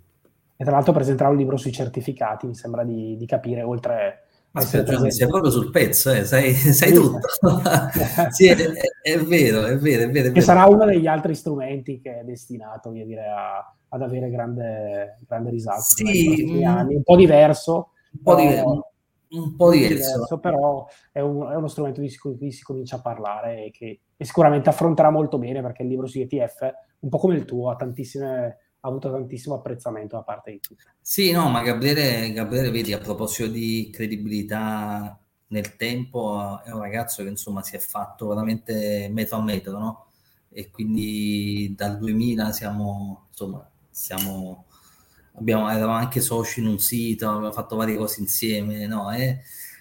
La qualità alla lunga paga, parliamoci francamente. Se sei una meteora fai il fuoco e poi sparisci, se sei una persona seria vai avanti. E poi fatto con Gabriele abbiamo anche avuto delle cose, che anche lui ha dei figli piccoli, insomma abbiamo tante cose in comune, abbiamo la stessa età, insomma tante cose, insomma sarà anche l'occasione bella per rivederci il 1° ottobre a Roma. Ecco, ci vuoi parlare un attimo di questa esperienza del 1° ottobre, per chi potrà essere in presenza a Roma? Volentieri. Guarda, Emilio ha già scritto che ti porta il libro, vuole una dedica speciale, visto che volentieri, Emilio, conoscere a tutto il pubblico di Napoli. Guarda, il firmacopie mi è mancato un sacco, ti dico la verità, sto libro l'unica cosa che mi è mancata è il firmacopie. Gli altri libri sono andato un po' in giro a fare, sai, anche un po' di soddisfazione a libreria, a fare un po' di firmacopie. Adesso con lockdown ho fatto manco una presentazione a casa mia, proprio zero, quindi mi manca molto molto. Volentieri, Emilio, ci vediamo a Roma. Guarda, il tema di investing è proprio molto molto semplice. Io sono di Napoli, no? Sono nato a Napoli, mia mamma in realtà è romana, quindi sono stato sempre un po' diviso tra Napoli e Roma. Allora questo tema dell'educazione finanziaria è sempre stato un po' il mio pallino, no? Cioè l'idea di provare a divulgare temi di finanza operativa. Se ci fai caso, Giovanni, fino a poco tempo fa la formazione si fermava forse un po' a Bologna, nel senso che tutti gli eventi che riguardavano il trading e finanza operativa erano da Bologna in su. E questo... qualcosa, no? Sì, c'era sì, l'IT Forum, il trading online e tutte le cose, per carità, iniziative eccellenti, no? Però la cosa che mi stava un po' antipatica è che chiunque dal centro-sud Italia, nonostante ci sono ragazzi molto talentuosi, dovevo necessariamente spostarsi e fare un sacco di chilometri per andare a sentire il loro trader preferito, il formatore preferito, l'esperto e quant'altro. E allora ormai 7-8 anni fa, o 7-8 non mi ricordo, sai che c'è di nuovo, non capisco perché sta roba qua la devo fare solo al nord, voglio farla anch'io. Avevo già un'esperienza precedente che diciamo avevo fatto delle cose in società con la società di prima Gestivity Forum, e insomma ho detto va bene, voglio farla anch'io, voglio regalare nel centro sud Italia degli eventi gratuiti, almeno una volta all'anno vorrei che Napoli e Roma fossero il centro della finanza operativa in Italia, e da qui insomma è nata quest'idea. Ormai a Roma siamo all'ottava edizione, che a ottobre a Roma e a marzo a Napoli facciamo questi grandi eventi in cui sostanzialmente invitiamo i migliori esperti di finanza operativa in Italia a mettersi a disposizione per un giorno delle persone, come semplicemente divulgando il loro sapere, mostrando in pubblico quello che fanno tutti i giorni da casa, che era esattamente quello che io volevo quando ho iniziato, no? Mi sarebbe piaciuto vedere come si faceva, no? Perché se ci pensi il processo di apprendimento scala molto quando tu vedi come si fa, e quindi questa è stata l'idea. Poi vedi, lavorare bene negli anni è stato abbastanza facile, è stato più facile farlo perché io già lavoravo nell'ambiente da molti anni, e quindi sostanzialmente quando contattavo Gabriele, tutti i miei amici erano degli amici, e quindi all'inizio venivano volentieri proprio per l'amicizia, no? Con gli sponsor è stato un po' più difficile, però piano piano siamo riusciti a coinvolgere. Gli sponsor a che servono? A rendere il tutto più democratico, no? Nel senso che non c'è il biglietto d'ingresso da pagare, e quindi dai l'accessibilità a tutto, anche al curioso che magari non c'ha quel budget a spendere informazioni ma si vuole avvicinare. Quindi gli eventi sono del tutto gratuiti, e questo secondo me è un'ottima cosa, perché ripeto, anche ai ragazzi che magari non hanno budget è un modo per avvicinarli a questo mondo qua. Il prossimo è il 1° ottobre, finalmente si ritorna in presenza, e questa è una buona cosa, perché poi la formazione in presenza secondo me è tutt'altra cosa. Adesso sarò un po' alla vecchia maniera, ma non so se ti è mai capitato, Giovanni, quando esci da un corso che ti è piaciuto, quell'energia, quel friggicorio che hai è estremamente diverso, no? Rispetto al corso online dove vengono solo divulgate conoscenze. Invece spesso quando fai un corso bello ti senti proprio bello vivo, no? Sì, poi voglio dire le conoscenze, le amicizie, il confronto che ne esce da questi eventi. Esatto, poi nasce il networking, poi nasce la collaborazione, Oggi esatto. Come oggi che siamo stati chiusi in casa, è una roba fantastica. Sì, no, io ci vedo molto. Detto ciò, anche con un minimo di senso pratico, capisco che alcuni non hanno ancora voglia di andare in posti affollati, capisco che alcuni non hanno il Green Pass e tutte queste robe qua, perché chiaramente devo dire che c'è l'obbligo di Green Pass per entrare all'evento, chiaramente. Quindi capisco chi magari sta in Sicilia o a Trento che si rompe le scatole di venire a Roma, anche se lo consiglio, perché potrebbe essere anche una buona cosa fare una gita, un bel sabato e domenica a Roma e quant'altro. Insomma, dai, Paola, una parte dell'evento sarà anche online, quindi una sala sarà streamata, sono 6 sale didattiche, una dedicata alla finanza personale, una al trading operativo, proprio real time e real money con i trader che fanno soldi, provano a fare soldi in tempo reale, una dedicata agli investimenti alternativi, quindi mondo cripto e tutte queste robe qua, una dedicata all'education al puro, quindi proprio tecniche di trading basiche, e una invece dedicata all'investimento di lungo termine. La 6ª è la sala streaming, sala che si terrà in presenza, però il cui segnale verrà streamato in remoto. Sia per assistere allo streaming, sia per venire in presenza, si va sul sito investingroma.it, c'è un'iscrizione gratuita, e tutto là è anche un modo, vedi, per conoscere quella streaming, visto che mi interessa, perché non potrò essere purtroppo il primo. Sì, in alto a destra, ma dico che temi tratterà, sarà un po' su tutto. Guarda, trovi tutto il calendario se vai sul sito, c'è sono degli interventi di 30 minuti.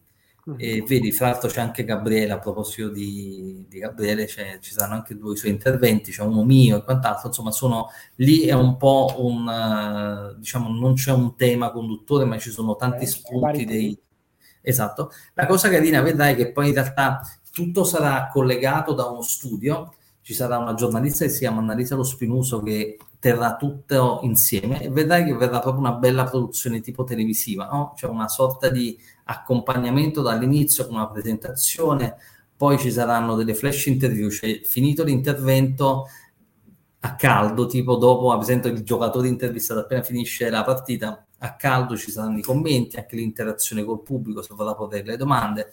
Quindi anche da remoto sarà una bella esperienza. Detto ciò, consiglio spassionato mio, prendetevi un giorno di vacanza per chi lavora e quant'altro, ne vale la pena, è semplicemente uno scambio tempo-conoscenze, conoscenze vi assicuro di assoluto valore, e quindi, perché come detto il biglietto non c'è, bisogna solo dedicare 8 ore di tempo, 9 ore di tempo alla propria conoscenza finanziaria, che è un deal secondo me super comodo e super interessante da fare. Poi è chiaro, bisogna selezionare le cose giuste, che sono ben 36 workshop, e quindi bisogna, insomma, chiaramente se sei uno alle prime armi e ti a vedere la cosa super evoluta, cioè devi capire prima di venire che cosa fa per te, e quindi farti la tua bella agendina e insomma venire preparato dal punto di vista, diciamo, delle cose da vedere. Secondo me è una cosa intelligente da fare. Quindi investing.it è il sito, tutto qua. Ottimo, 1° ottobre a Roma e poi dopo a marzo a Napoli, e così, quindi 2 edizioni all'anno, top. Speriamo sempre in presenza, insomma, che si consolidi questa... Non so se nei tuoi mega trend c'è anche quello legato un po' a... Hai pensato anche qualcosa sull'evoluzione di queste cose? Però, sì, no, il pharma o... C'è questa roba qua, però io credo che ci sono delle cose che non possono essere sostituite. La comunicazione a distanza, ripeto, è funzionale, no? Però ti faccio un esempio.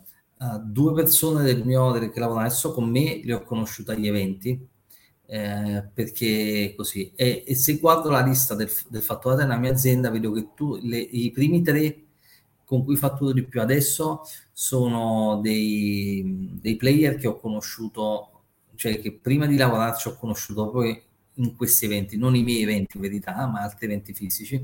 Cioè non so come dirti, quando la conoscenza sia assolutamente insostituibile, voglio dire.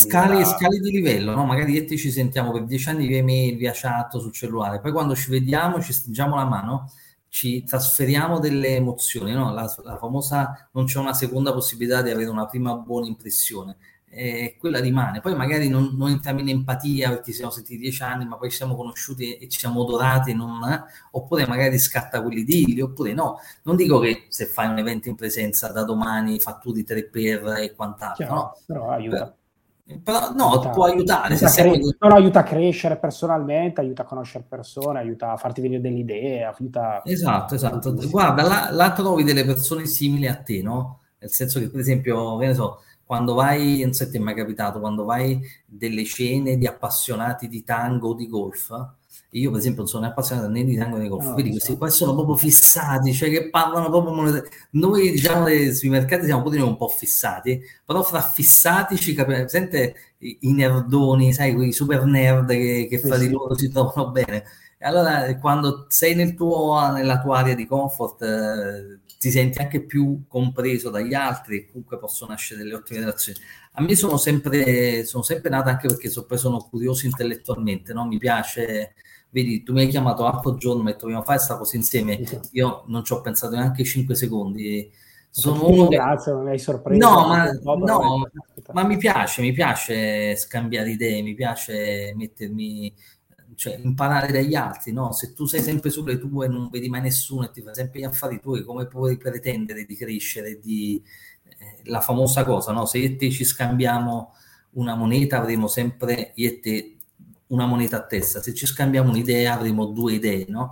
La famosa candela, che quando tu accendi la candela degli altri non spegni la luce che hai dentro, cioè che è la tua luce, ma accendi semplicemente altre luci, no? Sono le cose un po' trite, però io ci credo veramente profondamente, cioè la condivisione, la collaborazione è assolutamente qualcosa che orientate in maniera corretta, ovviamente. Chiaro, e poi anche avere un gruppo di pari, di gente che vuole crescere come te, no?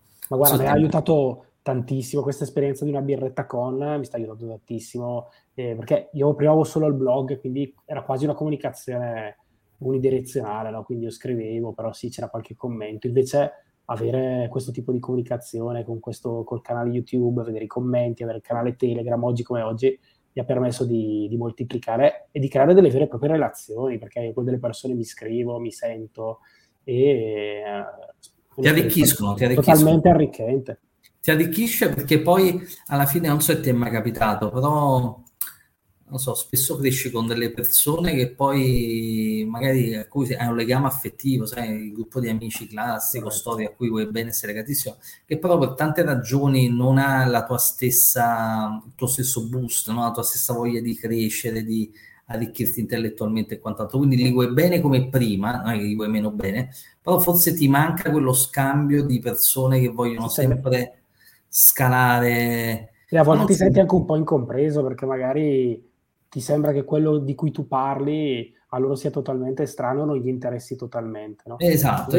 Ma giustamente, ma perché giustamente, poi magari uno magari c'ha altre robe nella vita a pensare, cioè non è che uno è meglio se anzi no, per certi versi anche questa, io per esempio sono un po' infobolimico, no? Cioè voglio sempre, sto sempre lì, ho quasi questa ossessione, no? di crescere, di informarmi, che manca una cosa bella, cioè non, a livello, come dire, di qualità della vita non è neanche così, non è proprio la cosa negativo, che sicuramente. Sì, insomma, è anche un po' ossessionante, no? Sto fatto che stai sempre alla ricerca di informazioni di qualità, di relazioni di qualità. Però a me piace, cioè io quando passo una serata con una persona che mi arricchisce, vado a letto e mi sento meglio, mi sento più ricco e quant'altro. E quindi, tornando a noi, a Investing, trovi delle persone che come te hanno deciso di di investire un giorno in formazione, e secondo me, Giovanni, non siamo in tantissimi che hanno questa indole, no? Questa voglia di crescere. Già il fatto che sono persone spinte da un movente così proattivo, no? Di dire, voglio crescere, sai, però non è che voglio crescere a casa mia automaticamente. Mi prendo la metro, certo, faccio uno sforzo, comunque fai uno sforzo, e questo già mi basta, cioè per me hanno già il mio rispetto le persone che fanno una roba del genere. Poi dire che viene Investing e dal giorno dopo diventi un grande trader, ma ci mancherebbe altro, figuriamoci, ma non è questo. Subito, non è questo l'obiettivo. Però io ti dico che anche quando io ho iniziato, quando andavo agli eventi, sai che acchiappi delle intuizioni, no? Cioè ti si accende la lampadina, poi magari certe sono allora io in questo periodo si parla tanto, no? Di remote working, smart working, quello che è, no? Io faccio sempre il paragone con l'università, no? Quando tu studiavi all'università, almeno nel mio caso, ogni tanto andavi a studiare in sala studi, così, più che altro per passare il tempo, vedere gli altri, così, no? Però quando andavi a studiare, andavi in sala studi dove c'erano gli altri ragazzi che studiavano, in realtà magari perdevi un giorno perché andavi lì, andavi al bar, così, però acquisivi un sacco di informazioni su come era il professore, come era l'esame, cosa preparare, cosa studiare, confrontandoti con gli altri studenti. Poi magari tornavi a casa e orientavi meglio il tuo studio, no? La stessa cosa anche, diciamo, negli eventi, cioè tu puoi studiare tutti i manuali di trading, così, però se poi vai a un evento e trovi qualcuno che ha già messo in pratica quelle cose, ti può dare quel consiglio giusto, indirizzarti verso una cosa, magari evitarti un errore, piuttosto che sicuramente ha tantissimo valore, è molto più valore di leggere 500 libri e essere perfetto teoricamente. Esattamente così. E poi se ci pensi, il trading è una disciplina tecnica, no? Nel senso dove si fanno delle azioni, cioè si compiono delle sequenze di azioni.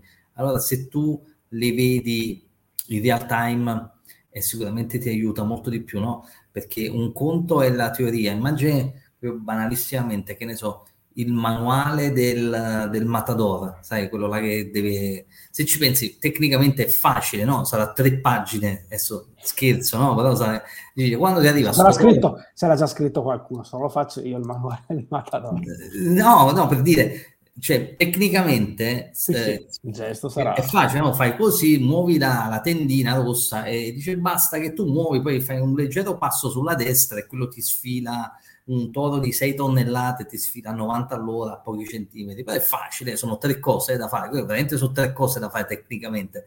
Però poi in realtà un conto è raccontarla, no? È un conto poi stare nell'arena dei mercati finanziari. Quanto capisco, tu hai avuto un'esperienza del passato del mercato e mi puoi confermare che un conto è il paper trading, cioè farlo teoricamente, certo, sull'Excel, e poi un conto è quando ci metti su di dici sì, ma è la stessa cosa, io sull'Excel avrei fatto le stesse cose di quando ci metti i soldi veri. Però chissà come mai i risultati sull'Excel sono buoni e i risultati sul mercato sono tutti diversi. Sì, ma la testa è uguale. È la componente emotiva che fa la differenza. È uguale un po' sul mercato. Se fai il nerdone e ti studi tutti i manuali, poi magari sai tutto, però poi nella fase dell'execution sei carente, perché non così. Se capisci e vedi i trader che ti dicono guarda che anch'io ho avuto questo problema, non so se ti è mai capitato, leggi un libro e dici ah vedi, poi io pensavo questa cosa. Sì. È uguale agli eventi, trovi... Sto parlando proprio di me. Sì, trovi un po' questo spirito empatico e così. Poi detto ciò, per concludere, il problema dei trader è questo, che è un mestiere molto solitario, nel senso che ognuno sta chiuso nelle proprie batcaverne di monitor e sostanzialmente ha contatti sociali pari a zero. È proprio un mestiere solitario per sua natura. Di natura. Sì, e allora c'è il rischio un po' di incancrenirsi nelle proprie fissazioni, nelle proprie, cioè, capito? È difficile, no? Evolvere. E dici sì, io chatto, c'è il gruppo, così. Non è la stessa cosa, quindi è un mestiere solitario proprio per definizione. Avere anche questa boccata di luce ogni tanto. Tra l'altro il centro, la location è bellissima, siamo proprio a fianco a Fontanei Trevi, quindi wow.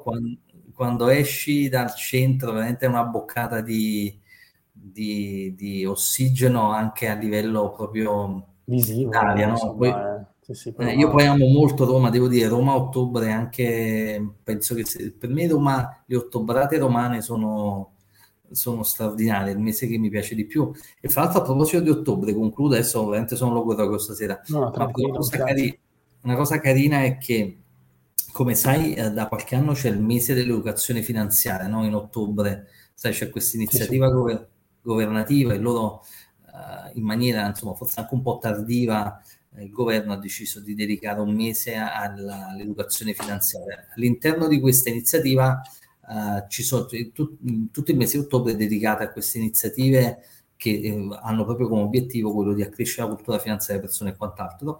E devo dire con grande orgoglio che per il primo anno, quest'anno, Investing Room è stato accreditato, è stato inserito proprio all'apertura del mese dell'educazione finanziaria 2021, e quindi è un evento che presenta proprio i requisiti richiesti dal Comitato del Ministero delle Finanze e dell'Educazione e della ricerca e quant'altro, proprio perché presenta quei requisiti richiesti. E quindi ti dico di Giovanni, è stata una grande soddisfazione, no? Dopo avere questo riconoscimento anche più istituzionale, insomma è un... complimenti per quello che fai dal vivo, complimenti diciamo anche per il libro. Volevo chiudere con una battuta, ecco, se dovessi passare a Milano, cioè ti volevo magari con tua figlia Anna Sofia potrei presentargli mio figlio Diego. Che... facciamo un bel deal, voglio dire, se io per mio figlio magari non lo accumulo 1 milione, magari riesci tu, insomma, poi vediamo. Vabbè, dai, poi ci sistemiamo fra genitori. Diego, il nome ti dovrebbe, insomma, piacere, dai. Napoli, quindi insomma va bene, Anna Sofia, perfetto. Come si chiama tuo figlio? Diego, ho capito bene? Diego. Grande, già il nome mi piace e tu capirai perché. No, infatti per quello dico. già il nome mi piace un sacco, quindi io poi penso sono nato il 30 ottobre, che è lo stesso giorno in cui è nato Maradona. Lui è nato nel 60, io sono nato nel 76, 16 anni dopo. Quindi ci ho sempre avuto questo legato. Siamo a posto. Adesso vado a chiedere a Diego, insomma, però va bene. Dai, mi ha fatto piacere stare insieme. Anche a me, davvero tanto. Grazie mille e in bocca al lupo. Spero di vederci dal vivo, magari in un evento fisico sarebbe molto carino. Volentieri, mi piacerebbe molto, sicuramente ci vediamo. Grazie Pietro. Un abbraccio a te e a chi ci ha ascoltato. Grazie a tutti. Grazie. Ciao.